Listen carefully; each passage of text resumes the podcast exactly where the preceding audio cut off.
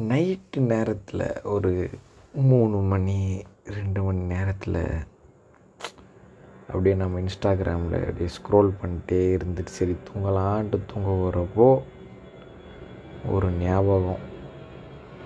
பழைய கனவுகள் பழைய ஞாபகங்கள் அந்த நினைவுகள்லாம் வந்து ஒரே ஒரு கேள்வி. ஒருவேளை நீ நினச்ச மாதிரியெல்லாம் நடந்திருந்தா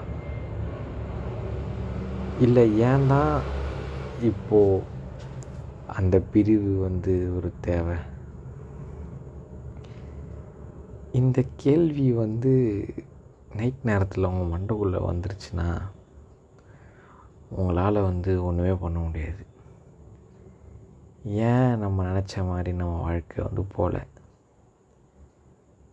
ஏன் வந்து அந்த ஒரு பர்சன் நம்மளை வந்து விட்டு போயிட்டாங்க?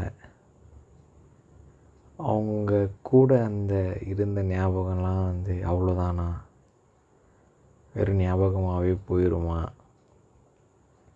யாராவது எப்படியாவது அது திருப்பி வந்து அந்த வாழ்க்கை வந்து சேர்ந்துடாதா அந்த சிரிப்பு அந்த அழகு அந்த குரல் அதெல்லாம் நமக்கு சொந்தமாகாதா? அதெல்லாம் அவ்வளோதானா?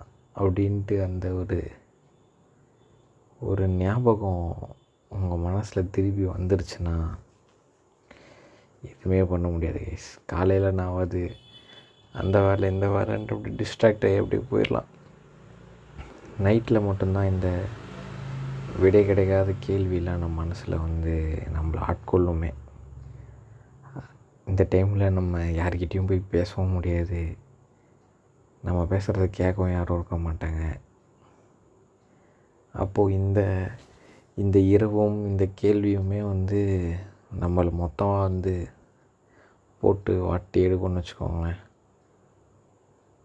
இதெல்லாம் வந்து என்ன பண்ணுறதுனே தெரியாது எஸ் திடீர்னு ஏதோ தோணுச்சு. உட்காந்து இந்த பாட்காஸ்ட்டை ரெக்கார்ட் பண்ணிட்டுக்கிறேன் அவ்வளோதான் பாட்காஸ்ட்டு இது வந்து அந்த நம்மளை வந்து அடிக்கடி ஆட்கொள்ளும் அந்த நினைவுகளுக்கு அந்த நம்மளோட நிறைவேறாத அந்த கனவுகளுக்கு அந்த ஒரு ஆசைகளுக்கு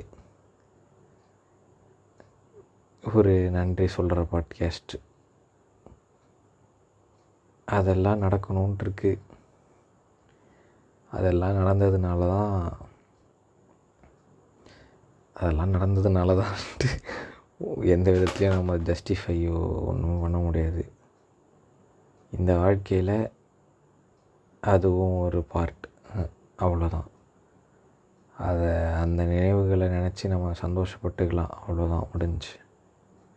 அந்த மாதிரி நல்ல பல நினைவுகள் வந்து எதிர்காலத்தில் வரும். வரணும். கண்டிப்பாக வரும். ஸோ அவ்வளோதான் இந்த மாதிரி நைட் ஏதாவது உங்களை வந்து போட்டு வாட்டி வதைக்குதுன்னா நான் இந்த பாட்காஸ்ட்டை ரெக்கார்ட் பண்ணுறேன் நீங்கள் ஏதாவது டைரி எழுதுகிற பழக்கம் இருந்தால் டைரி எழுதுங்க. டெக்ஸ்ட் அடித்து வைக்கிற பர்சன்னா டெக்ஸ்ட் அடித்து வைங்க. இல்லை ஏதாவது பாட்டு கேட்குற பர்சன்னா பாட்டு கேளுங்க.